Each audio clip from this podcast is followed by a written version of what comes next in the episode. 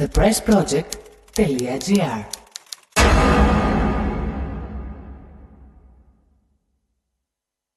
I don't really give a damn about the way you touch me when we're alone.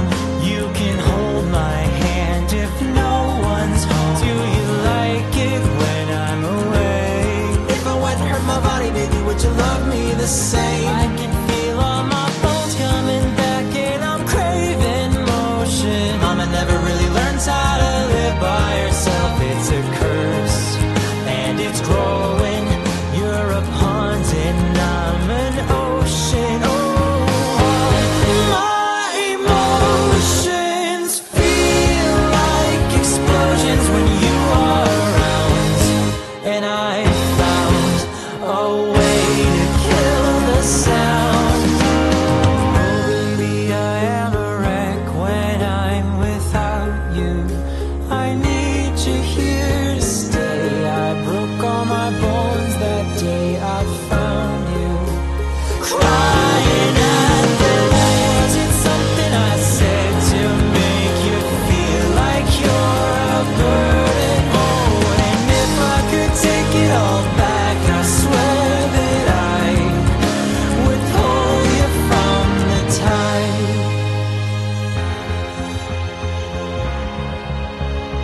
Oh, whoa, whoa, whoa, I said no, I said no. Listen close. A pounding on my back, and I found hope in a heart attack. Oh, at last, it is past. Now I've got it, and you can't have it. Baby, I am a wreck when I'm without you. I need you here to stay. I broke all my bones that day I found you. Crying out. Something I said to make you feel like you're a burden. Oh, and if I could take it all back, I swear that I would pull you from the top. Darling, when I'm fast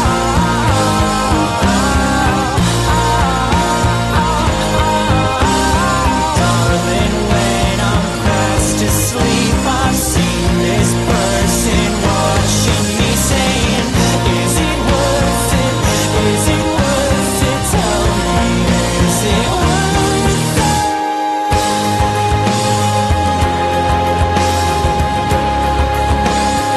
nothing? There is nothing in between, and in my eyes there is a tiny dancer watching over me.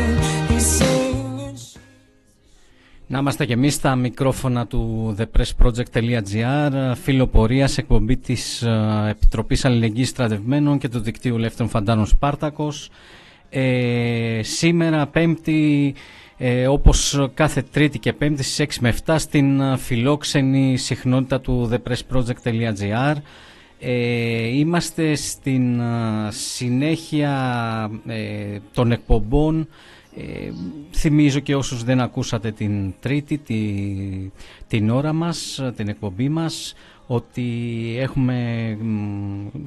κοινοποιούμε, γνωστοποιούμε, βάζουμε στα μικρόφωνα κάποιες φωνές που καλούν στην αντιπολεμική πορεία του Σαββάτου, της 17 Τετάρτου, μια πρωτοβουλία του δικτύου Ελεύθερων Φαντάρων Σπάρτακος και της Επιτροπής Αλληλεγγύης Στρατευμένων, που έχει αποκτήσει μια πολύ μεγάλη δυναμική, ειδικά τις τελευταίες μέρες, θα τα πούμε όλα στη συνέχεια, και που ακριβώς αυτή, γιατί μιλάμε πλέον για ένα πολύμορφο δυναμικό του κινήματος που στηρίζει και θα εμφανιστεί ποικιλοτρόπως το Σάββατο μεθαύριο στην αντιπολεμική αντιμιλιταριστική ημέρα δράσης.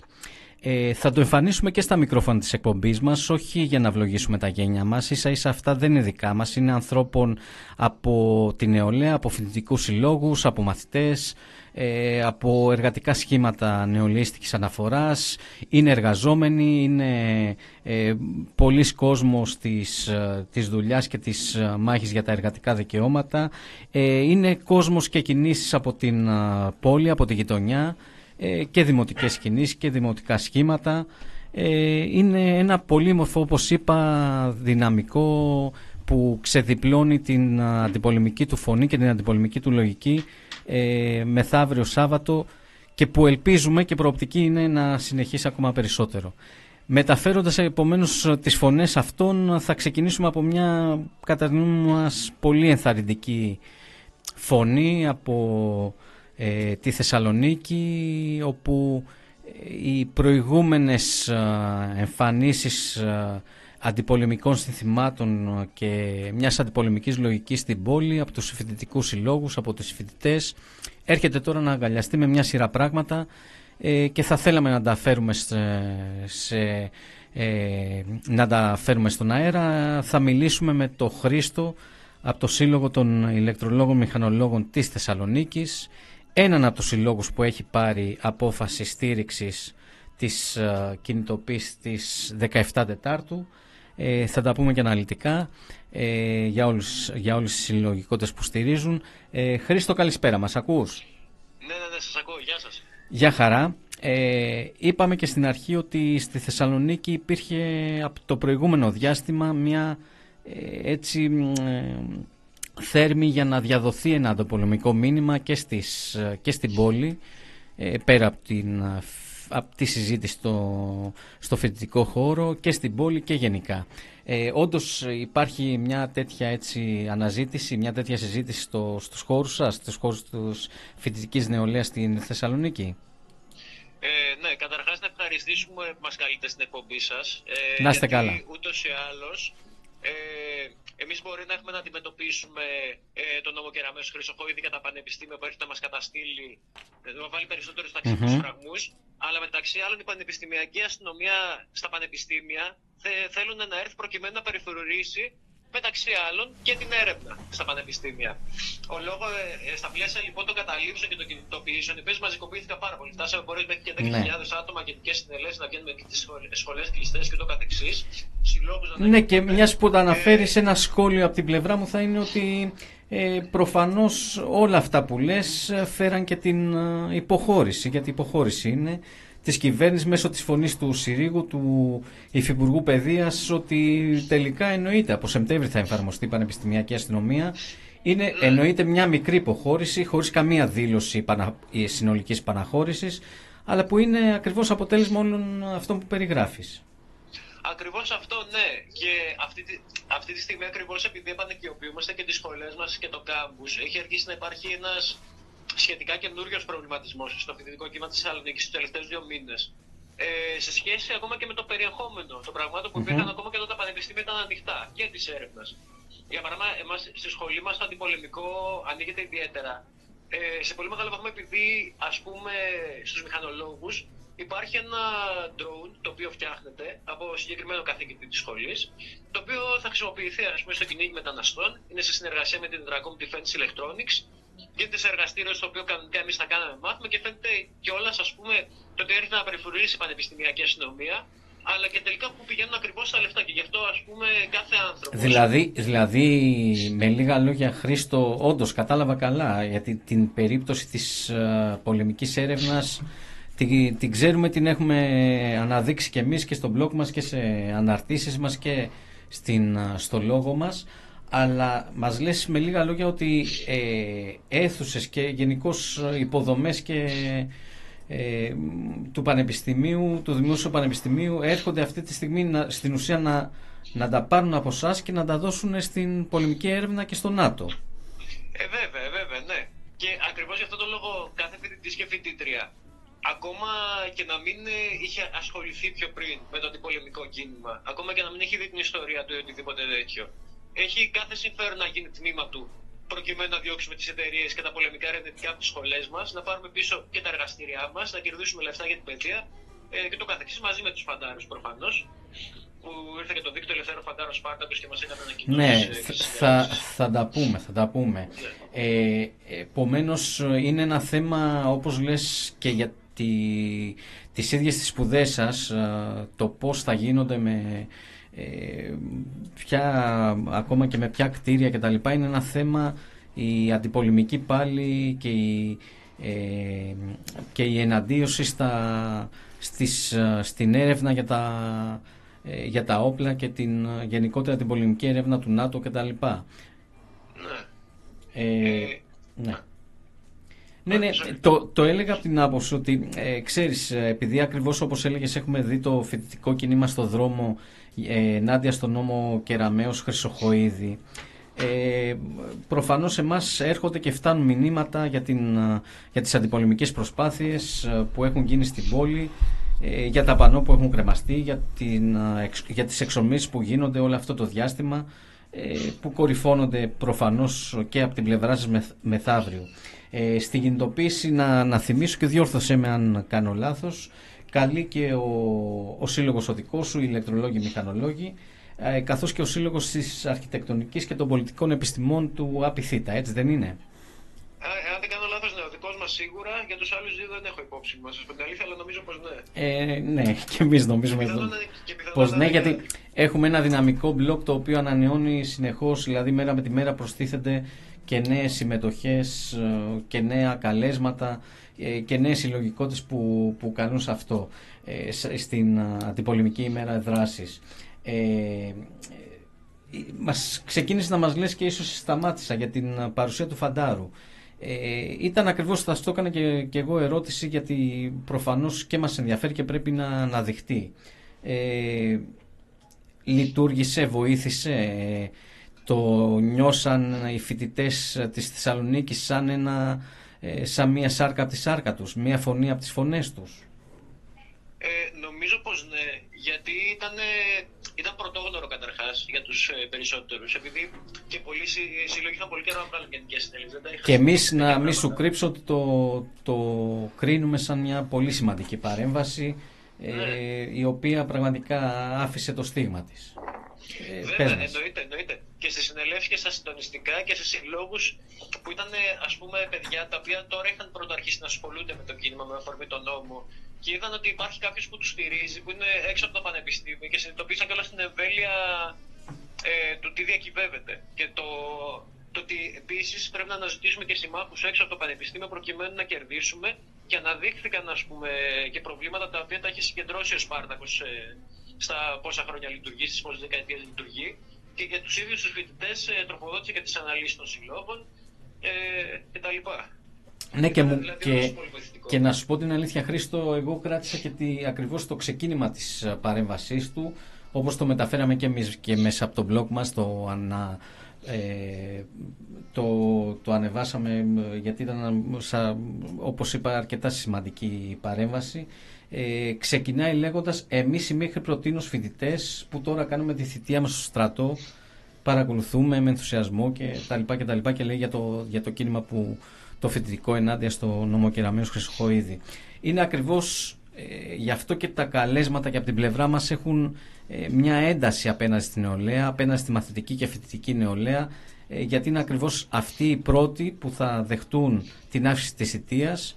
Είναι οι πρώτοι, όπως για παράδειγμα οι σειρές, οι φαντάροι που υπηρέτησαν μέσα στο 2020, που ζήσανε δύο πολεμικές προετοιμασίες, συναγερμούς απέναντι στο, όπως λέει η ελληνική κυβερνώντης, απέναντι στον κίνδυνο της Τουρκίας, τα γεγονότα του Εύρου που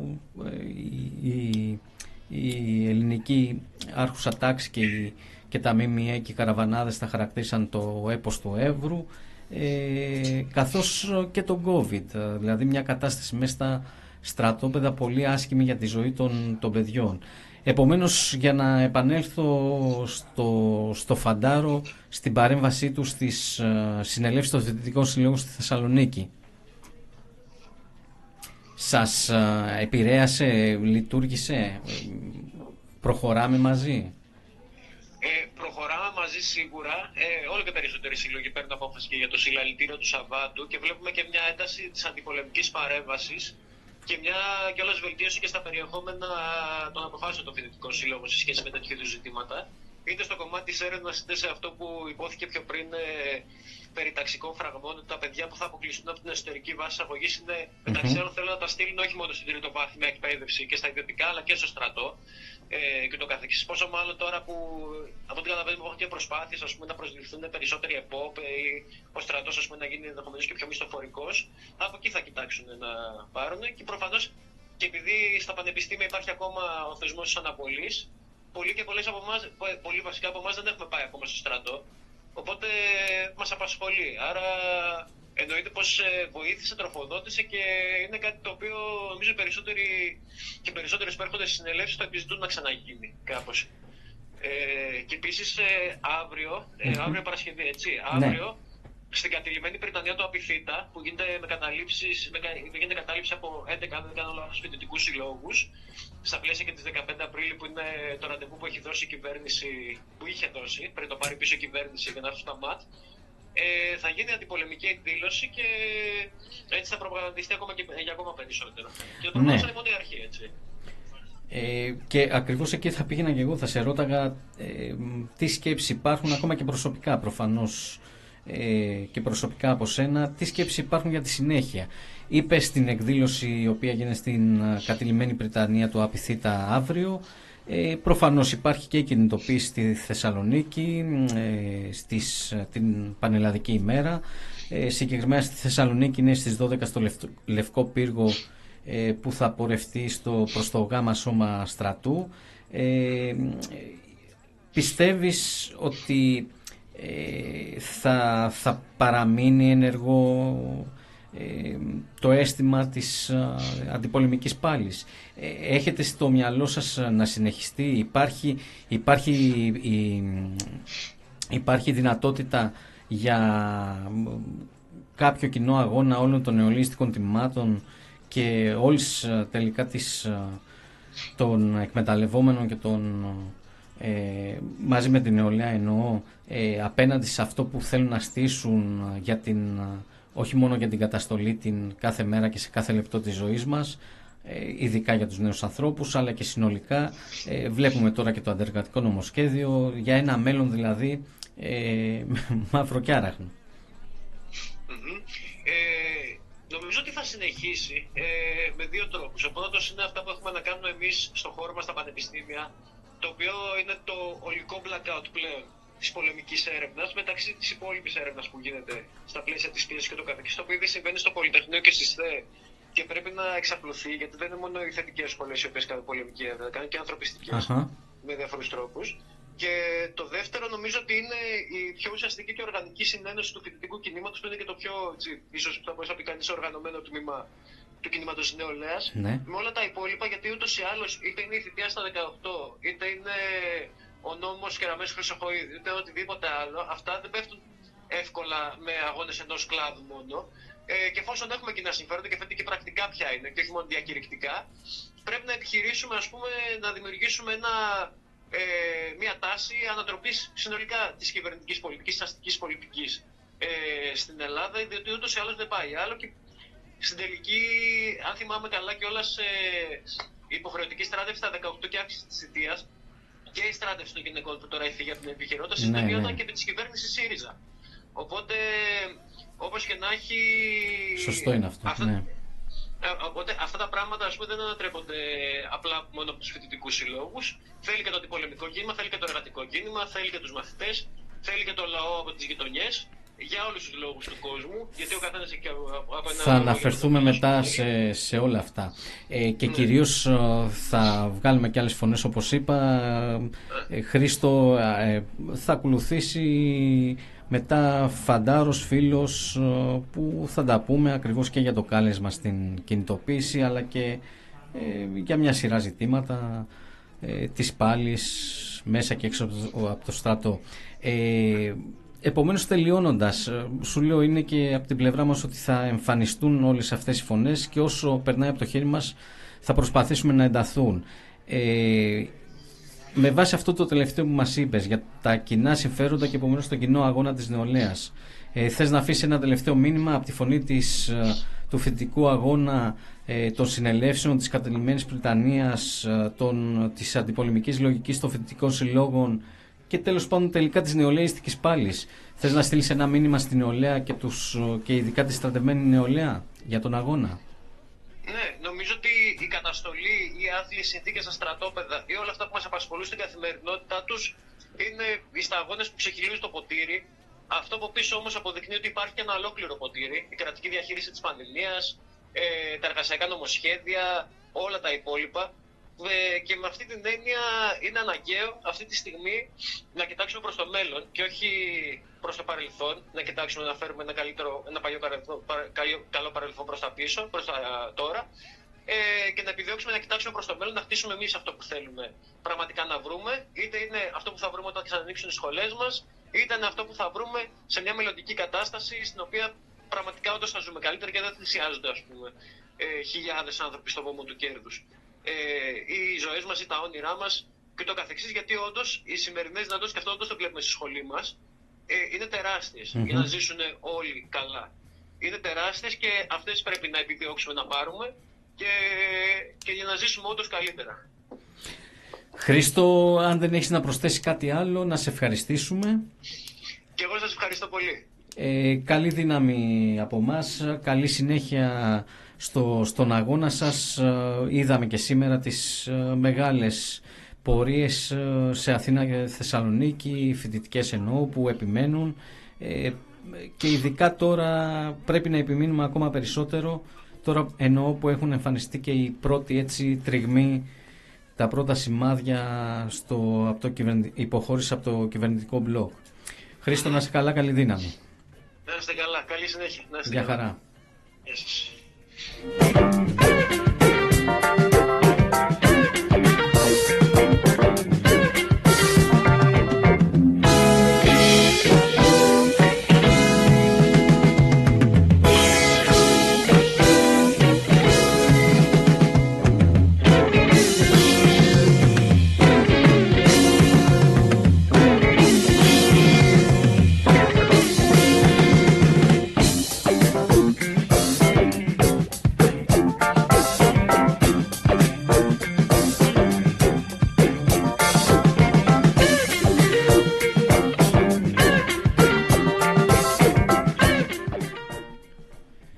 Φίλοι και φίλες, σταθερά ακούτε Φιλοπορία στην εκπομπή της Επιτροπής Αλληλεγγύης Στρατευμένων και του Δικτύου Ελεύθερων Φαντάνων Σπάρτακος, στην φιλόξενη συχνότητα του The Press Project. Σήμερα μας απασχολεί και προβάλλουμε την μεγάλη κινητοποίηση του Σαββάτου 17 Τετάρτου, της δικιάς μας συμμετοχής στην πανελλαδική αντιπολεμική, αντιμιλιταριστική, αντιπυραλιστική ημέρα δράσης, και που έχει φτάσει να απασχολήσει και να εμφανιστεί μέσα από πάρα πολλές συλλογικότητες και πάρα πολλούς αγωνιστές, να κάνει την εμφάνισή της το Σάββατο σε 11 πόλεις. Όχι σε όλες με πορεία, αλλά με παρεμβάσεις σε κάποιες, με γνωστοποίηση του πλαισίου, με κινητοποίηση σε πλατείες κτλ. Πέρα από την Αθήνα που είναι 12 η ώρα στα Προπήλαια, για τη Θεσσαλονίκη τα είπαμε, μιλήσαμε με τον Χρήστο από το Φοιτικό Σύλλογο των Ηλεκτρολόγων Μηχανολόγων, έχει γίνει μεγάλη προσπάθεια διάδοσης αυτής της κινητοποίησης και κυρίως της λογικής που τη συνοδεύει. Επίσης υπάρχει κινητοποίηση με πορεία στην Πάτρα, στα Χανιά. Στην Πάτρα είναι στην πλατεία Γεωργίου, στα Χανιά στην πλατεία της Δημοτικής Αγοράς, στο Βόλο στον Άγιο Νικόλαο, επίσης στα Γιάννηνα, στη Μυτιλήνη υπάρχει κάλεσμα για την πλατεία Σαφούς, όλα στις 12 η ώρα, επίσης στην Αλεξανδρούπολη, στο Αγρίνιο, στην Κρήτη, όχι μόνο στα Χανιά αλλά και στο Ηράκλειο υπάρχει κάλεσμα ίδια ώρα, όπως και στα Τρίκαλα για να φανεί, όχι εντάξει δεν υπάρχει κάλεσμα σε πορεία, αλλά υπάρχει κάλεσμα σε συγκέντρωση ακριβώς για την εμφάνιση της αντιπολεμικής ημέρας δράσης, του πλαισίου που αυτή καλεί, της εναντίασης στην αύξηση της θητείας και στους εξοπλισμούς δισεκατομμυρίων ενώ την ίδια ώρα η ΜΕΘ μας λένε ότι δεν υπάρχουν λεφτά για να φτιαχτούν περισσότερες, την ίδια ώρα που προσλαμβάνουν μισθοφόρους, ενώ για τους γιατρούς μας λένε ότι δεν υπαρκούν τα λεφτά και τι θα τους κάνουμε μετά. Λες και τους μισθοφόρους θα τους χρειαζόμαστε για πάντα.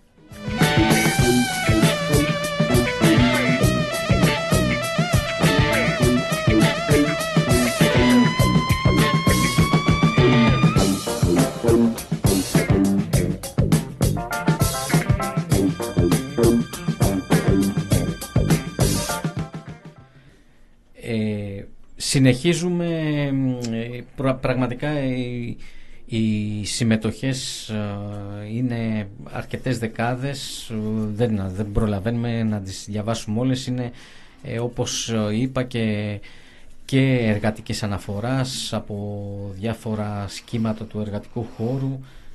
Υπήρχε και στη συζήτηση της μεγάλης σύσκεψης αγώνα ενάντια στο αντεργατικό νομοσχέδιο, υπήρχε και το θέμα της κινητοποίησης και πάρα πολλοί αγωνιστές και σχήματα συμφωνούν και θα πορευτούν στην αντιπολεμική ημέρα δράσης το Σάββατο. Υπάρχουν κινήσεις γειτονιάς όπως οι εργατικές λέσεις από τη Νέα Ιωνία, τη Νέα Σμύρνη, υπάρχουν λαϊκές συνελεύσεις όπως από τα Σεπόλια και το Κολωνό. Υπάρχουν επίσης και δημοτικές κινήσεις από την Αθήνα, η Αντικαπιταλιστική Ανατροπή, από την Κεσαριανή, από το Ήλιο, από το Βύρωνα, η Αριστερή Παρέμβαση, από τη Νέα Ιωνία, η Εκτός Σχεδίου, από την Ηλιούπολη, η Μαχώνμενη Ηλιούπολη. Καλούν δηλαδή μια σειρά οργανώσεις και της γειτονιάς. Ελπίζω να έχουμε χρόνο να τα αναφέρουμε και όλα αργότερα, όπως επίσης είπαμε και μιλήσαμε και με έναν φοιτητή, αλλά καλούν και φοιτητικά σχήματα και από εδώ από την Αθήνα, από το ΕΚΠΑ, αρκετά σχήματα της ΕΑΚ βασικά, και το ΕΜΟΠΟ, όπως το σχήμα ΡΑΦ από το ΣΕΜΦΕ, από το Οικονομικό, αλλά και από την Πάτρα και τη Θεσσαλονίκη. Από την Πάτρα η Αριστερή Επέμβαση Ιατρικής, η οποία συμμετείχε από την πρώτη στιγμή σε όλες τις σκέψεις, πολύ δημιουργικά γεγόνιμα, και ήταν από τα παιδιά που, από τους φοιτητές που βάλαν το θέμα συνολικά στο φοιτητικό χώρο. Προφανώς και στην Πάτρα θα εκφραστούν, όπως είπαμε, και στην πορεία που έχει καλεστεί μεθαύριο εκεί τοπικά. Συλλογικότητες όμως και μαθητικές, όπως ο ανυπότακτος μαθητής, από το Βόλο η πρωτοβουλία φοιτητών μαθητών. Δηλαδή με έναν τρόπο η προσπάθειά μας έχει πάρει συνολικά πανελλαδικό χαρακτήρα. Μιλήσαμε και με τη Θεσσαλονίκη, μας μετέφερε ένα ολόκληρο κλίμα και από την πόλη ο Χρήστος, από το Φοιτητικό Σύλλογο των Ηλεκτρολόγων Μηχανολόγων. Θα συνεχίσουμε, θα κάνουμε ένα διάλειμμα για μια μουσική ανάσα και θα συνεχίσουμε με συνομιλία από μέσα.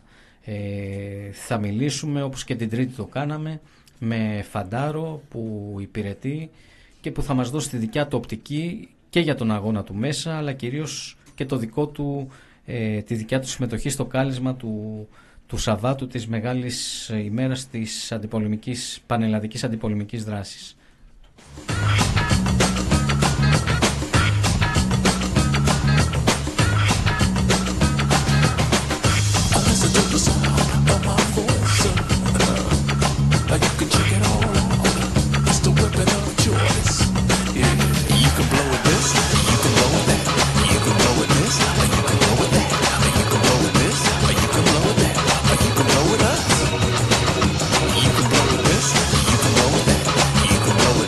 Like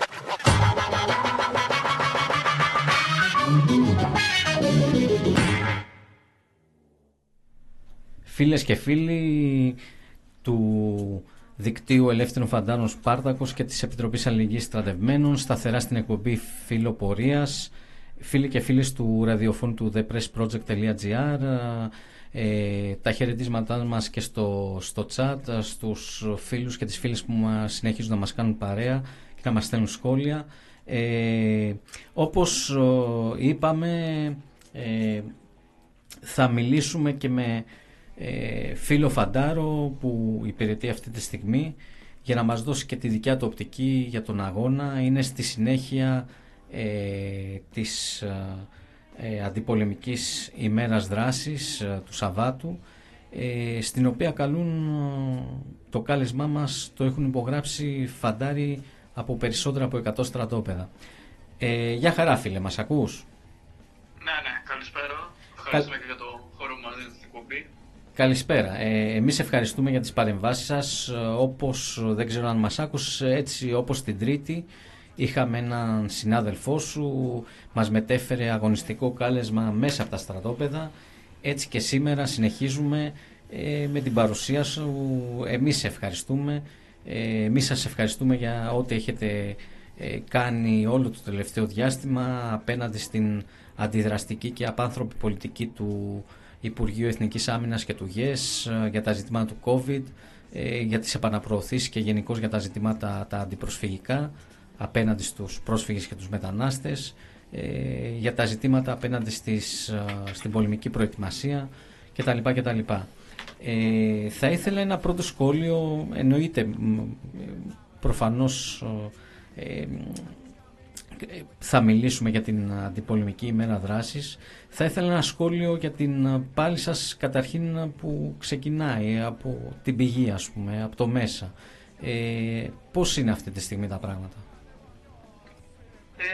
Εντάξει, στην ουσία υπάρχουν καθημερινά ζητήματα τα οποία ούτε με τα πάγια ζητήματα τα οποία μπορεί να αντιμετώπιζε ένας φαντάρος ο οποίος βρίσκεται στον στρατό, αλλά σίγουρα αυτή την περίοδο κιόλας με την πανδημία κάπως πολλαπλασιάστηκαν. Δηλαδή υπήρχε η καθημερινότητα την οποία θα συναντούσε, ας πούμε, οποιοσδήποτε άνθρωπος πέρα στο στρατό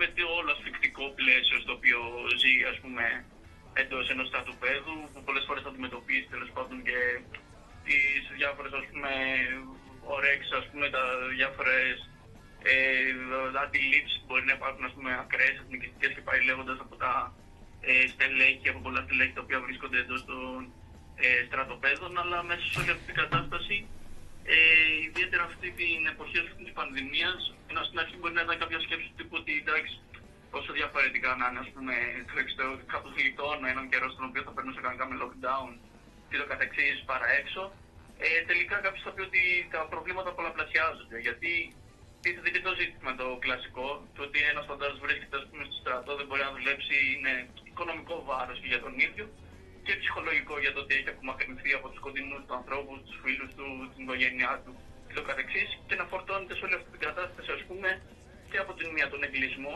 γιατί στα περισσότερα στρατόπεδα υπήρχε μια κατάσταση εγκλισμού στην ουσία σαν μέτρο προστασίας απέναντι στον COVID. Οι φαντάροι κλεισμένοι με κόψιμο αδειών, κόψιμο εξόδων, όπως το λες, εγκλισμός. Όλα αυτά. Με άδεια ορκομοσίας η οποία δεν δόθηκε και ουσιαστικά ακόμα δεν ξέρουμε τι ακριβώς θα γίνει με αυτό το πράγμα, γιατί δεν έχει ανακοινωθεί και να υπάρχουν διαρροές, ας πούμε, το ότι θα είναι μειωμένοι. Βέβαια, αυτό είναι και ζήτημα, ξέρω, του πώς θα αντιδράσουν οι κύριοι φαντάροι στα στρατόπεδα για να μην υπάρξουν τέτοιες διαθέσεις. Αλλά μια κατάσταση σίγουρα, ας πούμε, που μέσα σε όλα αυτά υπήρχε και το ψυχολογικό φορτίο και ένα άγχος προφανώς για την υγεία των ίδιων, των φαντάρων, από την άποψη ότι εντάξει, μιλάμε για μια πρωτόγνωρη κατάσταση από άποψη της ασθένειας και στιβαγμένη μέσα σε συνθήκες τις οποίες είναι πολύ εύκολο, ας πούμε, να διαδοθεί και να μην γνωρίζει, ας πούμε, κάποιος κιόλας, ας πούμε, το κατά πόσο μπορεί να αντιμετωπιστεί και να, τέλος πάντων, να έχει μια φροντίδα ιατρική κατάλληλη όπως θα έπρεπε. Μιας που το ανέφερες, φίλε, η προσπάθεια του δικτύου Ελεύθερων Φαντάρων Σπάρτακος με την υποστήριξη πάντα της Επιτροπής Αλληλεγγύης Στρατευμένων για το ζήτημα των αδειών, Τα έχουμε πει αρκετές φορές και εκτεταμένα σε προηγούμενες εκπομπές και είχαμε υποσχεθεί, επειδή είναι ένα ζήτημα που απασχολεί, και είχαμε υποσχεθεί ότι θα πάρουμε και πρωτοβουλία. Ακριβώς αυτή η πρωτοβουλία για τα ζητήματα των αδειών, γιατί είναι πακέτο, δίδυμο πακέτο, το ζήτημα των αδειών του Πάσχα που είναι μπροστά μας, και τις ορκομοσίες για τη σειρά που μπήκε πρόσφατα, η τελευταία σειρά των 9 μηνών, όπου, όπως είπες, περικόπτονται οι άδειες κατά πολύ. Η απέτησή μας για κανονικές άδειες, δηλαδή 12 ημέρες άδεια το Πάσχα και 15 μέρες άδεια ορκομοσίας, όπως όλες οι σειρές, αλλιώς μιλάμε για μια άτυπη, παράτυπη αύξηση της θητείας των στρατευμένων που αυτή τη πρόσφατα μπήκαν να υπηρετήσουν. Έχει υπογραφές, υπογραφές φαντάρων από 89 μονάδες. Έχει απασχολήσει μια ευρεία συζήτηση μέσα. Γινόμαστε δέκτες συνεχών και παραπώνων στην προηγούμενη φάση, αλλά πλέον και με χαρά και με προσδοκία μηνύματα για αυτή την πρωτοβουλία, κυρίως για το πού θα φτάσει και τι θα πετύχει. Και εμείς υποσχόμαστε ότι θα συνεχίσουμε στο πλάι σας, θα συνεχίσουμε να βγάζουμε αυτές τις φωνές, να οργανώνουμε αυτές τις φωνές, και δεν θα σταματήσουμε μέχρι να το πετύχουμε μαζί σας, εσείς πρώτοι και όλοι οι φαντάροι που υπογράφουν και αντιδρούν, γιατί ακριβώς όπως είπες είναι ζήτημα και του αγώνα σας. Ακόμα και το ζήτημα των αδειών είναι ζήτημα αγώνα. Ναι, σίγουρα, άμα επιτρέπετε μια παρένθεση, το αυτό είναι κάπως ότι με το τόσα χρόνια δράση τέλος πάντων του δικτύου έχει καταφέρει να ριζώσει, έχει καταφέρει τέλος πάντων να συζητήσει και να ακούγεται μέσα στο στρατόπεδο, δηλαδή και από τα ζητήματα τα οποία προανέφερα σε σχέση με μέτρα προστασίας για τον κορονοϊό, σε σχέση με τις εξόδους και πάει λέγοντας, κάποιος θα μπορούσε να δείξει, εγώ και από την προσωπική εμπειρία μπορώ να το πω χωρίς να επεκταθώ, ας πούμε, για το που δικαιώμα και πάει λέγοντας, ότι τελικά μπορείς πολλές φορές να έχει αποτέλεσμα και αυτό το πράγμα, όλη αυτή η δράση τέλος πάντων, μαζί με το πώς θα μπορούν να υπάρχει, ας πούμε, και ένα κλίμα μεταξύ των φαντάρων αλληλεγγύης, να μπορέσουν, ας πούμε, να θέσουν αυτά τα ζητήματα παράλληλα για την αναφορά, και με τις καταγγελίες και πάει λέγοντας να έχουν επιληθεί πολλές φορές αυτά τα ζητήματα, απέναντι κιόλας σε στελέχη και ανθρώπους οι οποίοι εμφανίζονταν τέλος πάντων και τελείως ότι ανυποχώρητοι, ας πούμε, στο τι θα λέγανε και τι θα κάνανε. Δηλαδή, διάφορα τέτοια ζητήματα τελικά φαίνεται ότι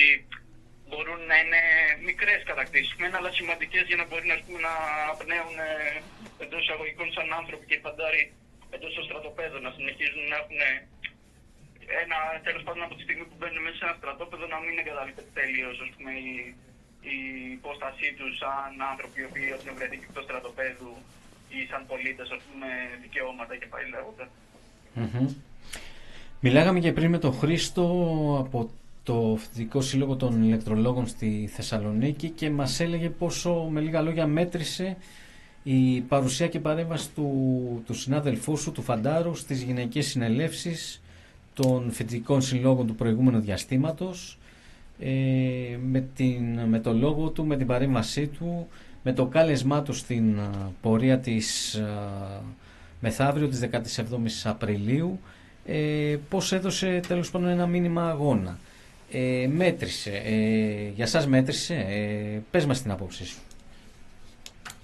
Σίγουρα μέτρησε, γιατί είναι βασικό ζήτημα του ότι να μπορούν τέλος πάντων τα προβλήματα τα οποία υπάρχουν και εντός των στρατοπέδων, ακόμα και για αυτά τα οποία μπορεί να μην αντιμετωπίσουν οι σειρές που έχουν βρεθεί αυτή τη στιγμή στο στρατό, αλλά τα κατανοούν, όπως μπορεί να είναι και η αύξηση της θητείας εδώ κάνουν και πάει λέγοντας, να μπορεί να έχουν ανοιχτά αυτιά τέλος πάντων και στο ευρύτερα στην νεολαία και πάει λέγοντας. Δηλαδή η ανταπόκριση η οποία μπορεί να υπάρχει, ας πούμε, από αγωνιζόμενα κομμάτια, δηλαδή τους φοιτητές, τους μαθητές και πάει λέγοντας, που είχαμε βρεθεί και ήμασταν και εμείς κάποτε τέλος πάντων, ή ξέρω κάποιοι φαντάροι που έχουν διακόψει, ας πούμε, και τις σπουδές τους ή τη δουλειά τους, να πήγαν αμέσως μετά από το σχολείο και πάει λέγοντας, να μπορούν να βλέπουν τέλος πάντων ότι υπάρχει μια στήριξη και μια ενιαιότητα στο πώς μπορεί, ας πούμε, να στεκόμαστε απέναντι σε όλες αυτές τις επιδιώξεις.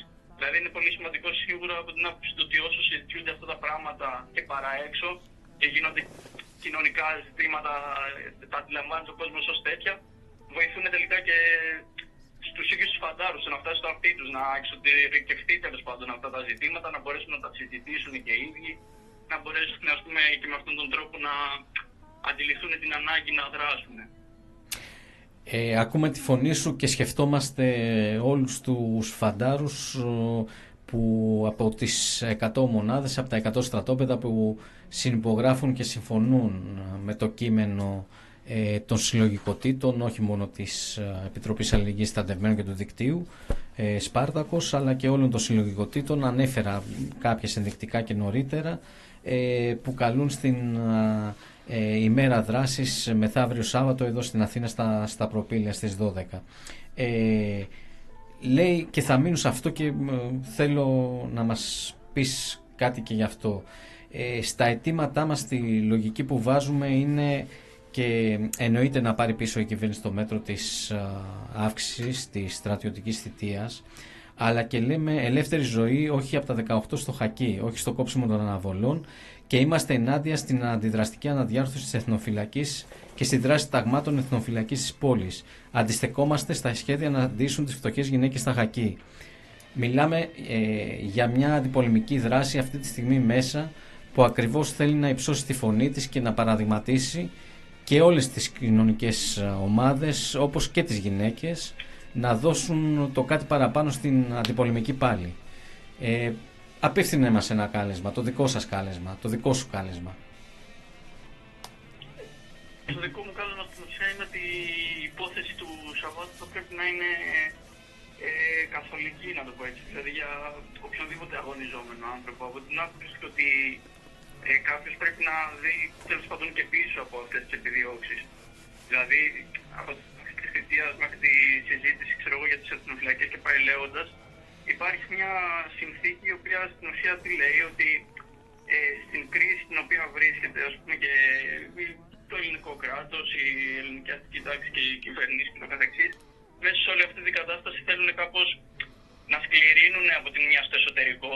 Θα εξυπηρετείται από ανθρώπους οι οποίοι στην πιο παραγωγική ηλικία τους θα μπαίνουν ένα χρόνο να κάνουν αγκαρίες στην ουσία για το στρατό, αμυστή και πάει λέγοντας, να εντάσσονται και άλλα κομμάτια της κοινωνίας, οι γυναίκες και πάει λέγοντας σε όλη αυτή την υπόθεση και να δυναμώνουν τέλος πάντων εθνικιστικά και τέτοια συναισθήματα αντί να μπορεί να υπάρξουν ας πούμε αγωνιστικές διαθέσεις. Και όλο αυτό το πράγμα στην ουσία, γιατί από πίσω υπάρχουν επιδιώξεις οι οποίες θέλουν τέλος πάντων τον ελληνικό στρατό να εμπλέκεται στα παιχνίδια του ΝΑΤΟ, να εμπλέκεται στα παιχνίδια της Ευρωπαϊκής Ένωσης, της Γαλλίας, να εμπλέκεται τελικά πούμε, και σε έναν ανταγωνισμό στην ίδια της την περιοχή που ενώ γίνεται και συζητιέται και εντός του στρατού πολλές φορές με όρους ας πούμε υπεράσπιση της πατρίδας και των συνόρων και πάει λέγοντας, τελικά όλο το παιχνίδι φαίνεται ότι είναι πολλά εκατοντάδες χιλιόμετρα μακριά ξέρω από τα σύνορα και για ζητήματα ας πούμε όπως είναι ξέρω, τα πετρέλαια, εξορίξεις κ.ο.κ. τα οποία με κανέναν τρόπο δεν πρόκειται να επιφεληθεί, ας πούμε, όλος ο κόσμος ο οποίος εμπλέκεται, ας πούμε, η μεγάλη πλειοψηφία του κόσμου από μια τέτοια υπόθεση. Απέναντίας για τους λαούς και την νεολαία, αυτό που υλοποιούν είναι όλεθρος, είναι θάνατος, είναι συντρίμμια, είναι καταστροφές, είναι κλάματα, είναι απώλεια. Σίγουρα. Και είναι και όσο υπάρχει μια τέτοια συνθήκη, δηλαδή πρέπει κάποιος να το βλέπει και όχι μόνο με το... που δεν πρέπει καθόλου να το υποτιμάει κάποιος στο σενάριο της πολεμικής σύγκρουσης, του αίματος που μπορεί να καλέσει να δώσει οι φαντάροι, γενικά ας πούμε, η νεολαία και πάει λέγοντας, αλλά πρέπει να το συζητάει και σαν στοιχείο ας πούμε, μιας κούρσας εξοπλισμών δισεκατομμυρίων τα οποία έχει ξεκινήσει, που είναι τελείως αντιφατική σε σχέση με το πως δεν υπάρχει ούτε μισό ευρώ για τις συνθήκες με τις οποίες ζουν ας πούμε, οι φαντάροι στο εσωτερικό και πολλές φορές στα στρατόπεδα και πολλές φορές ας πούμε, μπορεί να αντιμετωπίζουν τις πιο εξωφρενικές καταστάσεις από άποψη υγιεινής συνθήκων, του τι έχουν ξέρω, να φάνε και πάει λέγοντας, και μιας κούρσας εξοπλισμών τέλος πάντων την οποία θα την πληρώνουμε και θα την πληρώνουμε, θα την πληρώνουμε και θα διωγγώνεται μέχρι κάποια στιγμή να σκάσει με τον πιο επικίνδυνο και τέλος πάντων τρόπο που θα έχει ξέρω, αποτέλεσμα πόνο και θυσίες ανθρώπων. Φίλε Φαντάρε, φίλε στρατιώτη, να σε ευχαριστήσουμε για την παρέμβασή σου. Ήταν πολύτιμο, μας δίνετε δύναμη. Πιστεύουμε και εμείς σας μεταφέρουμε τη δύναμη να συνεχίσει τον αγώνα, να είστε πάντα απέναντι σε αυτή την αντιδραστική αντεργατική πολιτική που και η κυβέρνηση της Νέας Δημοκρατίας υλοποιεί, και θα είμαστε πάντα στην πλευρά σας, η φωνή σας όσο μπορούμε, όσο περνάει από το χέρι μας, να ακούγεται και από τα μικρόφωνα των εκπομπών μας και από το blog μας και από κάθε μας παρέμβαση. Καλή δύναμη. Ευχαριστώ. Η μόνη τελευταία κουβέντα που θέλω να πω είναι ότι το ζήτημα του Σαββάτου πρέπει κάπως να το δούμε και να το δει ο πρωταγωνιζόμενος άνθρωπος σαν ένα συνολικό ζήτημα. Δηλαδή, όταν έχουν ανοίξει τόσα πολλά μέτωπα, από την παιδεία, από την εργασία, από την αύξηση της θητείας και τις βλέψεις που μπορεί να υπάρχουν τις στρατιωτικές από πλευρά του ελληνικού κράτους, πρέπει με έναν τέτοιο τρόπο να το αντιληφθεί και κάποιος σαν ότι όλα αυτά τα ζητήματα ενώνονται γύρω από αυτές τις βλέψεις και είναι και απέναντι στα συμφέροντας της μεγάλης πλειοψηφίας. Οπότε με έναν τέτοιο τρόπο και όλη αυτή η μεγάλη πλειοψηφία να εμπλέκεται σε αυτά, να παλεύει για αυτά. Με τέτοιο τρόπο θα πρέπει να συμμετέχει και οποιοδήποτε το Σάββατο. Αυτό έχω να πω. Σε ευχαριστούμε πολύ. Καλή συνέχεια. Καλή δύναμη και καλή συνέχεια. Γεια χαρά. Γεια σας. Να κάνω ένα σχόλιο πιάνοντας το τελευταίο που είπε ο συνάδελφος μέσα από το στρατό. Πραγματικά είναι σημαντικό να υπογραμμίσουμε ότι η κινητοποίηση αυτή είναι ιδιαίτερα επίκαιρη, παρότι δεν μπορεί να πει κανείς ότι υπάρχει μια πολύ συγκεκριμένη αφορμή, όπως είχαμε το καλοκαίρι την κρίση του ανταγωνισμού της Ελλάδας και της Τουρκίας στην Ανατολική Μεσόγειο. Αυτό είναι για πολλούς λόγους που συμβαίνει. Ένας βέβαια είναι και το διεθνές πεδίο, δηλαδή το διεθνές τοπίο που διαμορφώνεται με διάφορες καινούργιες οξύνσεις. Σας αναφέρουμε έτσι πολύ ακροθυγώς την περίπτωση της Ουκρανίας, όπου ο Biden με το καινούργιο δόγμα του, ας πούμε, επιδιώκει μεγαλύτερη εμπλοκή από τη μία πλευρά, από την άλλη ο Πούτιν για τους δικούς του λόγους κάνει τσαμπουκάδες και πάνε... Και μια κυβέρνηση όπως η ελληνική, η οποία προσπαθεί εδώ και πολύ καιρό, το έχουμε σχολιάσει πάρα πολλές φορές, να παίξει το ρόλο του καλού παιδιού του ΝΑΤΟ και της Δύσης, μήπως και κερδίσει πόντους απέναντι στην Τουρκία, η οποία έχει ταραβέρια με τη Ρωσία το τελευταίο διάστημα. Δεν ξέρουμε μια τέτοια κυβέρνηση μέχρι που μπορεί να χωθεί σε μια τέτοια εμπλοκή και τι μπορεί να τρέχουμε και να μην φτάνουμε. Ένα δεύτερο σημείο βέβαια είναι ότι δεν πρέπει να ξεχνάμε, το ανέφερε λίγο ο Φαντάρος πριν, το είπες και εσύ Φόντα, ότι η καθημερινότητα μέσα στο στρατό πριν από τον κορονοϊό ήταν οι επιφυλακές, οι στρατιωτικές επιφυλακές. Στην πραγματικότητα, αν το δούμε τον τελευταίο ένα χρόνο, και όσες φορές δεν ήταν πρώτο θέμα ο κορονοϊός γιατί δεν ήμασταν σε έξαρση, το πρώτο θέμα στην επικαιρότητα ήταν η όξυνση του ανταγωνισμού με την Τουρκία. Και αυτό θα ξαναγίνει. Δεν υπάρχει περίπτωση. Όχι γιατί μόνο δεν λυθήκανε οι ανταγωνισμοί που έχουν οι αστικές τάξεις, όχι γιατί δεν λύθηκαν οι ορέξεις που έχει και η δική μας σε εισαγωγικά πλευρά για τα ενδεχόμενα κοιτάσματα στη Μεσόγειο, αλλά κυρίως για τη σφαίρα επιρροής της, αλλά και γιατί, όπως ανέφερες, είναι μια κυβέρνηση η οποία δέχεται πίεση. Υφίσταται τις πρώτες της ήττες και κάθε φορά που μια κυβέρνηση δεν τα πάει καλά, τι κάνει? Βρίσκει εξωτερικό εχθρό για να καλέσεις σε ενότητα εναντίον του. Ας ξεχάσουμε τους ανταγωνισμούς, ας ξεχάσουμε την νεολαία που δεν θέλει να την κοπανάνε στις πλατείες, ας ξεχάσουμε τους φοιτητές που ξεσηκωθήκανε και ήδη οδηγούν από αναβολή σε αναβολή την αστυνομία της Κεραμέως, ας ξεχάσουμε τους υγειονομικούς που διαμαρτύρονται για την απαράδεκτη κατάσταση στα πανεπιστήμια, ας ξεχάσουμε τους εργαζόμενους. Στα νοσοκομεία, συγγνώμη, ναι, βέβαια. Ας ξεχάσουμε τους εργαζόμενους που προσπαθούν να αποκρούσουν τις νέες αντεργατικές, τα είχαμε συζητήσει την άλλη φορά αυτά, τομές του Χατζηδάκη. Και ας ενωθούμε όλοι απέναντι στον κοινό εχθρό, δηλαδή και όποιος μένει από πάνω είναι από πάνω και όποιος μένει από κάτω μένει από κάτω. Μην το υποτιμήσουμε καθόλου αυτό. Μόλις σταματήσει ο ιός, αυτή θα είναι η ατζέντα.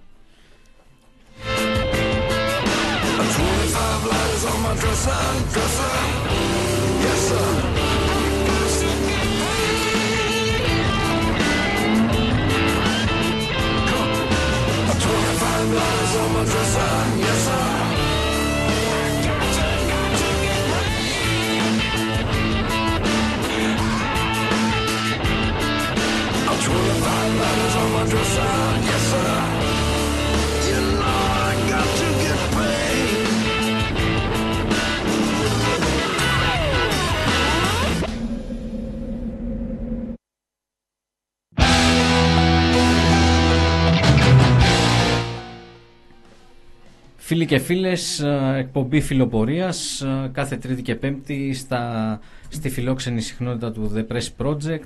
Στα μικρόφωνα ο Φόντας και ο Μάνος, εκ μέρους της Επιτροπής Αλληλεγγύης Στρατευμένων. Κάνουμε σήμερα βγάζουμε στα μικρόφωνα την μέρος βέβαια. Είναι πολύ μεγάλο το εύρος των συλλογικοτήτων που υπογράφουν και καλούν στην κινητοποίηση του Σαββάτου, της πανελλαδικής ημέρας αντιπολεμικής δράσης. Ανάμεσά τους να μείνουμε και να δώσουμε μια δημοσιότητα στο κάλεσμα και του Κώστα Παπαδάκη, του δικηγόρου στη δίκη της Αυγής. Έχει κάνει μια δήλωση στυλιτεύοντας τα πράγματα και του τελευταίου διαστήματος για την κυβέρνηση και την πολιτική που ακολουθείται, με το δικό του μάτι πάντα, και φτάνει καταλήγει στο κάλεσμα της κινητοποίησης του Σαββάτου, της ημέρας πανελλαδικής δράσης. Απασχολεί και απασχόλησε, ανέφερα και πριν, αρκετές συλλογικότητες και αγωνιστές. Μιλήσαμε με νεολαίους, γιατί ακριβώς η νεολαία είναι στην αιχμή. Η νεολαία είναι στην αιχμή της απάντησης του κινήματος στις αντιδραστικές, αντεργατικές και μιλιταριστικές πολιτικές της κυβέρνησης και του συστήματος. Αλλά θέλουμε να δώσουμε με μεγάλη χαρά, πολύ μεγάλη χαρά, το λόγο και σε ένα παλιότερο. Σε ένα παλιότερο αγωνιστή του αντιμιλιταριστικού αντιπολεμικού κινήματος, τον Πάνο Γρηγοριάδη, παλιός φίλος και σύντροφος, αγωνιστής, και πραγματικά με πάρα πολύ μεγάλη χαρά θέλουμε να μιλήσουμε μαζί του για να μας μεταφέρει τις σκέψεις του και σχετικά με την αυριανή μέρα, αλλά κυρίως για τη σύνδεση του αγώνα του συνεχούς αντιπολεμικού κινήματος, του αγώνα ενάντια στον πόλεμο, ενάντια στον αντιδραστικό στρατό, όλα αυτά τα χρόνια. Οι γενιές συνδέονται, οι αγώνες συνδέονται, και μακρηγόρησα στον πρόλογό σου, Πάνω, για χαρά. Μας ακούς? Σας ακούω, ναι. Δεν ξέρω εσείς αν με ακούτε. Καλησπέρα, ευχαριστούμε πολύ που μας που συνομιλούμε, γιατί και ο χρόνος σου είναι αρκετά... είσαι αρκετά ζορισμένος, επομένως να προχωρήσουμε. Είπα και πριν, θέλαμε να μεταφέρεις ένα μήνυμα ακριβώς για τη δύναμη του αγώνα που από τη μία γενιά στην άλλη πηγαίνει. Να θυμίσω, να γνωρίσω μάλλον και στους ακροατές, ο Πάνος είναι αγωνιστής του αντιπολεμικού κινήματος και του κινήματος κυρίως μέσα στο στρατό της δεκαετίας του 80. Θα έχουμε την ευκαιρία να τα πούμε σε άλλη εκπομπή αναλυτικά. Γι' αυτό θέλαμε να δοθεί και ένα μήνυμα που να γεφυρώνει ακριβώς τον αγώνα των γενεών και κυρίως και τα νέα παιδιά που ακούσαμε πριν, το Φαντάρο και τον Χρήστο από τη Θεσσαλονίκη, από το φοιτητή, να τους δώσει και ένα μήνυμα αισιοδοξίας, ένα μήνυμα, μια αγκαλιά. Πες μας, Πάνω. Ναι. Με μεγάλη χαρά άκουσα όλες αυτές τις τοποθετήσεις και τις φωνές, και χαίρομαι πραγματικά που υπάρχουν έτσι τα νέα παιδιά που συνεχίζουν αυτές τις αντιστάσεις που όλα αυτά τα χρόνια υπήρξαν σε όλο το αντιπολεμικό κίνημα, μέσα και έξω από το στρατό. Δόθηκαν πάρα πολλοί αγώνες, νικηφόροι, έγιναν πάρα πολλές κατακτήσεις. Όλα αυτά ό,τι έχουμε κατακτήσει, ό,τι υπάρχει σαν δικαίωμα μέσα στο στρατό, δεν έχει χαριστεί ποτέ, αλλά έχει κατακτηθεί μέσα από πάρα πολλούς αγώνες. Θα έχουμε την ευκαιρία... Αυτό, Πάνω, δεν σε κόβω, ίσα-ίσα. Απλά θέλω να τονιστεί, θέλω να μείνει. Θέλω κυρίως και όσα νέα παιδιά μας ακούνε, ειδικά νέα παιδιά στο χακί, δεν χαρίστηκε τίποτα. Όσα ξέρουμε σήμερα γύρω από κάποια δικαιώματά μας, γύρω από κάποια πράγματα που μας βοηθάνε, για τις άδειες, για τις συνθήκες, για τα όρια της ιεραρχίας και των αξιωματικών, για μια σειρά πράγματα που με λίγα λόγια συνιστούν την χάρτα δικαιωμάτων του Φαντάρου, όπως έχουμε πει εμείς σαν δίκτυο Ελεύθερων Φαντάρων Σπάρτακος.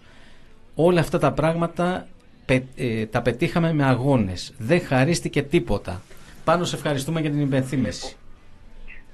Είναι αυτονόητο και στοιχειώδες και νομίζω ότι είναι το πιο σημαντικό. Σε αυτό αξίζει κανείς να μείνει διαχρονικά, δηλαδή η αξία βρίσκεται σε αυτές τις αντιστάσεις. Είναι η μόνη ελπίδα, δεν υπάρχει κάτι άλλο. Και χαίρομαι πάρα πολύ που όλες αυτές τις τρεις δεκαετίες που παλεύουμε, τουλάχιστον τις τρεις δεκαετίες που εγώ συμμετέχω από τη δική μου φοιτεία και στη συνέχεια, να σκεφτείτε ότι ακόμη μέχρι και τώρα, τρεις δεκαετίες μετά, η ρήξη μου με το στρατό, υπάρχει μια, κατά κάποιο τρόπο, ακόμη και τώρα υπάρχει ένα είδος καταστολής και στην πολιτική ζωή, δηλαδή... Και εκδίκησης.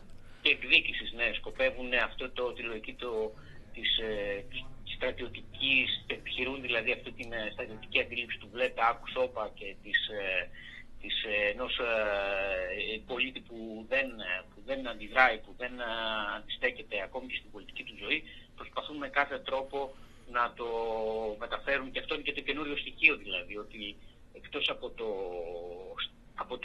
από τα ξεφεύγει από τα όρια, από τα προσωπικά όρια μιας προσωπικής επίθεσης και από τα όρια επίσης ενός στρατοπέδου, και μεταφέρεται και σαν αντίληψη εκφοβισμού και στην πολιτική ζωή και στην κοινωνική ζωή, δηλαδή την προσπάθεια να καυθούν όλες αυτές οι φωνές που δυσαρεστούν όλο αυτό το κατεστημένο, το μιλιταριστικό και το στρατιωτικό.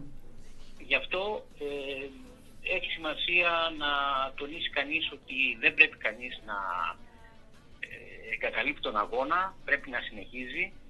Είναι πολύ σημαντική η αξία και όποιο κόστος και να... Ναι, δεν ξέρω αν με ακούτε. Ναι, βέβαια, σε ακούμε με μεγάλη προσοχή. Και ότι όποιο κόστος και να πληρώσει, πραγματικά δεν είναι ασήμαντο μπροστά στην μεγάλη αξία ενός τέτοιου αγώνα. Και αυτή όλη η διαχρονική σχέση του κινήματος και των φωνών που αντιστέκονται, μέχρι σήμερα είναι η ελπίδα για το μέλλον. Δεν υπάρχει κάτι άλλο. Δεν μπορεί να περιμένει κανείς τίποτα ότι θα μας δοθεί μόνο από τα κάτω, δηλαδή οι κατακτήσεις μπορεί να υπάρχουν κανένα άλλο. Γι' αυτό αυτή η μέρα, επειδή προφανώς πιζόμαστε από τον χρόνο, είναι πάρα πολλά που πρέπει να υποθούν, αλλά προφανώς αυτή η μέρα πολεμικής αντιμιλιταριστικής δράσης είναι πολύ σημαντική. Θα έλεγα ότι θα έπρεπε να είναι κάθε μέρα μια τέτοια μέρα. Σωστό.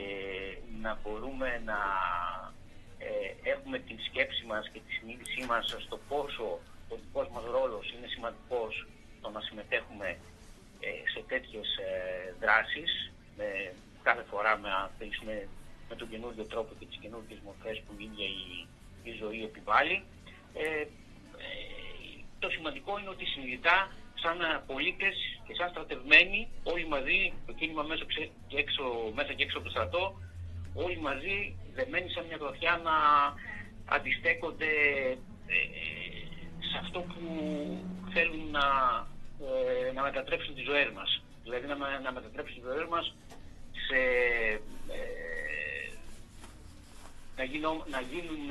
να γίνουμε εξαρτήματα μιας πολεμικής μηχανής, να γίνουμε στην καθημερινή μας ζωή φοβισμένοι άνθρωποι, οι οποίοι δεν θα...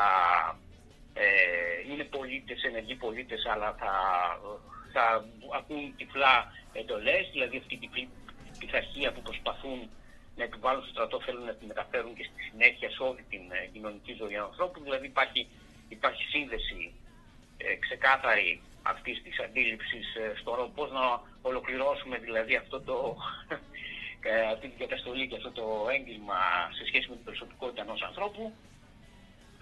Είναι δηλαδή όλο αυτό το πλέγμα που υπάρχει, που συντηρείται μέσα στην αντίληψη του στρατού, μέσα στον μιλιταρισμό που αναπτύσσεται μέσα στα στρατόπεδα και στην ηγεσία.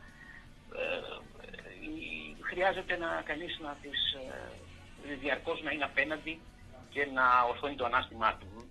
Είναι η μόνη ελπίδα, δεν υπάρχει κάτι άλλο. Ο αγώνας είναι, πιστεύω ότι αυτοί οι αγώνες είναι και αυτοί που τους τρομάζουν, δεν υπάρχει κάτι άλλο. υπάρχει κανένας αγώνας δεν πάει χαμένος. Στο τέλος ξέρουν πολύ καλά ότι όταν οι πολίτες είναι αποφασισμένοι να διεκδικήσουν το ίδιο το δικαίωμά τους, την αξιοπρέπεια της ζωής τους, κανένα μηχανισμός δεν μπορεί να αντέξει στο τέλος από αυτή την πίεση μιας κοινωνίας η οποία αποφασιστικά μπαίνει σε αυτή τη μάχη. Ναι, σίγουρα. Ελπίδα επομένως, και πραγματικά είναι μια μεγάλη, τεράστια ελπίδα αυτές οι αντιπολεμικές φωνές όταν ενώνονται, συντονίζονται, συζητάνε και αποφασίζουν από κοινού βήματα, και μάλιστα δεν ξέρω αν μας άκουσες και στην αρχή, βήματα που τελικά φτάνουν να εμφανιστεί αυτή η αντιπολεμική λογική σε 11 πόλεις, με κινητοποιήσεις, πορείες και τα λοιπά, με εξορμήσεις, σε 11 πόλεις, δηλαδή ένα πραγματικά πανελλαδικό φαινόμενο από την άποψη της έκτασης και της παρέμβασης αυτής της λογικής, αυτού του αντιπολεμικού καλέσματος, και κυρίως ενός κόσμου που όλο αυτό το διάστημα ακούσαμε τη ζήμωση, τέλος πάντων, τι γίνεται μέσα στις πόλεις, κυρίως στους φοιτητικούς χώρους.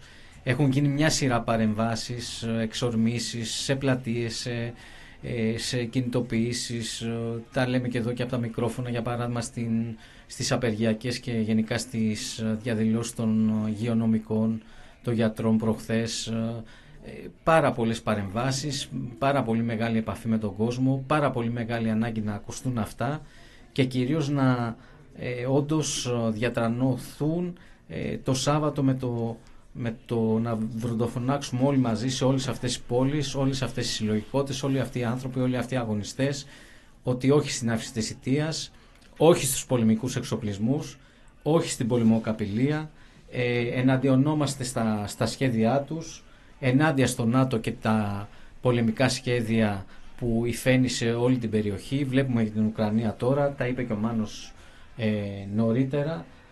Θέλουμε ζωή για την νεολαία και όχι απλά επιβίωση. Τα είπαμε νωρίτερα και με τα παιδιά και του εντός των στρατοπέδων και του φοιτητικού αγώνα, ενάντια στο ΝΑΤΟ και τις βάσεις. Μην ξεχνάμε ότι όχι απλά υπάρχουν και συνεχίζουν να υπάρχουν οι βάσεις, αλλά έχουν αποκτήσει πολύ μεγαλύτερη σημασία, πολύ μεγαλύτερο φωνικό ρόλο σε όλη την περιοχή και στη Μέση Ανατολή, αλλά τώρα και με την Ουκρανία βλέπουμε το ρόλο τους, όπως και η Αλεξανδρούπολη είναι αναβαθμισμένη, και πολύ περισσότερο το ειδικό, εντός εισαγωγικών ειδικό, γιατί μπορεί να τινάξει πραγματικά τα πάντα στον αέρα, τον ειδικό ανταγωνισμό Ελλάδας-Τουρκίας για τον έλεγχο των αερίων και των ζωνών στην Ανατολική Μεσόγειο και το Αιγαίο. Είναι πάρα πολύ σημαντικό, έχει τεράστια σημασία αυτή η συμμετοχή σε αυτή την δράση, γιατί μας υπενθυμίζει αυτό που δεν πρέπει να ξεχνάμε, ότι ποια είναι η θέση μας απέναντι σε όλα αυτά. Μην ξεχνάμε ότι το έργο έχει παιχτεί πολλές φορές. Αυτές τις 3 δεκαετίες που έχω εγώ στο μυαλό μου, έχει παιχτεί πολλές φορές. Επαναλαμβάνεται, είναι η ίδια πατριδοκαπηγία μέσα από καινούργια περιτυλίγματα.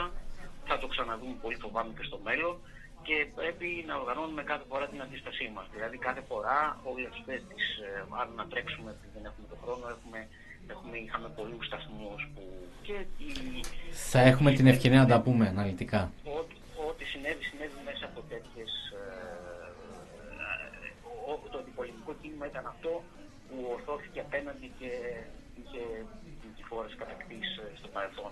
Και επειδή οι παλιές και νέες προκλήσεις εμφανίζονται μέσα διαρκώς, πρέπει να είμαστε συσπηρωμένοι με το μυαλό μας ότι δεν γίνεται χωρίς να παλέψουμε με αυτόν τον τρόπο για τις ζωές μας. Είναι και η αλληλεγγύη πάνω απ' όλα, η αλληλεγγύη των λαών. Μην ξεχνάμε ότι ο καθένας πρέπει να καταδικάζει τη δική του πατριδοκαπηλεία, το δικό του μιλιταρισμό και το δικό του εθνικισμό, δικό του εθνικισμό, δεν έχει νόημα να καταδικάζει τον εθνικισμό του άλλου. Είναι υποκρισία, είναι κάτι που είναι το εύκολο. Συμμετέχει σε αυτό το παιχνίδι, καταδικάζοντας όλους αυτούς τους ντόπιους πατριδοκάπηλους, που σε συνεργασία βέβαια και με τους, ξένους κτλ. Επιβουλεύονται όλα αυτά τα οποία έχουμε πει. Αλλά να μην, δεν ξέρω, ίσως έχει τελειώσει ο χρόνος, δεν ξέρω, θα μου πείτε. Θα έχουμε, όπως σου είπα πάνω, σε ευχαριστούμε πάρα πολύ. Θα έχουμε την ευκαιρία να τα πούμε αναλυτικά και για τους σταθμούς που ανέφερες, ναι, ναι, και διάφορα άλλα ζητήματα. Σε αυτή την 30ετία ναι, είναι πραγματικά πολλοί σταθμοί και πολύ ουσιώδες, πολύ ενδιαφέροντες. Ναι, θα έχουμε την ευκαιρία να τα πούμε. Κρατήσουμε ότι, ναι, ότι όπως η ιστορία επαναλαμβάνεται, έτσι και η αντίσταση απέναντι σε αυτά τα σχέδια είναι το πιο σημαντικό πράγμα. Πάνω, σε ευχαριστούμε πολύ. Θα τα ξαναπούμε. Καλή δύναμη σου ευχόμαστε και πραγματικά ευχόμαστε να συνεχίσουν όπως συνεχίζουν πάνω στα χνάρια των προηγούμενων και της δικιάς σου πολύ σημαντικής συμμετοχής στην αντιπολεμική πάλι, να συνεχίσουν και οι νέες γενιές και πάντα οι νέες γενιές να προχωράνε. Η ελπίδα είναι στον αγώνα. Ευχαριστούμε πολύ.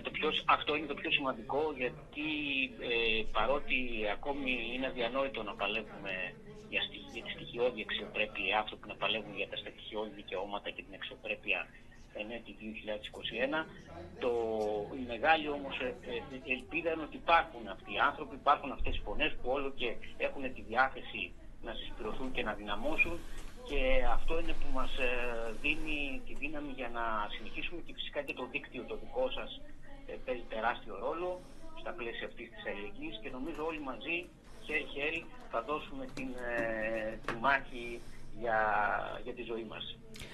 Πάνω, σε ευχαριστούμε. Γεια χαρά, καλή δυνάμει και θα τα ξαναπούμε. Γεια χαρά. Νομίζω ότι πρέπει να κρατήσουμε ιδιαίτερα κάτι που είπε ο Πάνος, το οποίο είναι ότι όποιο και να είναι το κόστος που μπορεί να έχει κανείς, θα έχει κανείς για τους αγώνες που δίνει, για τη συμμετοχή τους στους ευρύτερους αγώνες, αξίζει τον κόπο. Αυτό είναι πολύ σημαντικό. Οπωσδήποτε παντού, αλλά και ειδικά μέσα στο στρατό. Διότι ξέρουμε ότι υπάρχει ένα κόστος, δεν το κρύβουμε ποτέ. Τελικά όμως τι θα μας κάνουν, δέστε το και έτσι, τι θα μας κάνουν τελικά. Αν δει κανείς, ας πούμε, αυτό που μένει, οι αγώνες πάντα αφήνουν μια θετική παρακαταθήκη, μια θετική υπόσχεση για το μέλλον, και από αυτή την άποψη μη φοβάστε όλοι και όλες, κατεβείτε στον δρόμο, αντισταθείτε στον ανώτερό σας, απαιτήστε τη δικαιοσύνη και δεν θα πάθουμε τίποτα. Με αυτό και τις τελευταίες κουβέντες από το Μάνο, νομίζω ότι να κλείσουμε την εκπομπή. Πήραμε και λίγο παραπάνω χρόνο, νομίζω με άξιζε όμως. Η παρέμβαση του Πάνου ήταν και αυτή συγκλονιστική. 3 δεκαετίες αντιπολεμικού κινήματος, 3 δεκαετίες τουλάχιστον δράσης μέσα στο στρατό. Ελπίζουμε όλο αυτό και κυρίως η ελπίδα να εμφανιστεί και το Σάββατο μεθαύριο. Μια σειρά αγώνες γίνονται, όπως και σήμερα είχε φοιτητικές κινητοποιήσεις, αλλά νομίζουμε και αυτή η ιδιαίτερη στιγμή της αντιπολεμικής πάλης να είναι αρκετά, όπως της αξίζει, αρκετά ελπιδοφόρα, με πάρα πολλές συμμετοχές, όπως και μέχρι τώρα έχουν γίνει με τα καλέσματα από πάρα πολλές συλλογικότητες. Εδώ στην Αθήνα σας περιμένουμε το Σάββατο στις 12 η ώρα στα Προπύλαια για να απορρευτούμε. Καλή δύναμη σε όλους. Θα μας ακούσετε από την επόμενη εβδομάδα, κάθε Τρίτη και Πέμπτη, όπως είπαμε, στην φιλόξενη συχνότητα του The Press Project. Γεια χαρά σε όλους. Καλό βράδυ.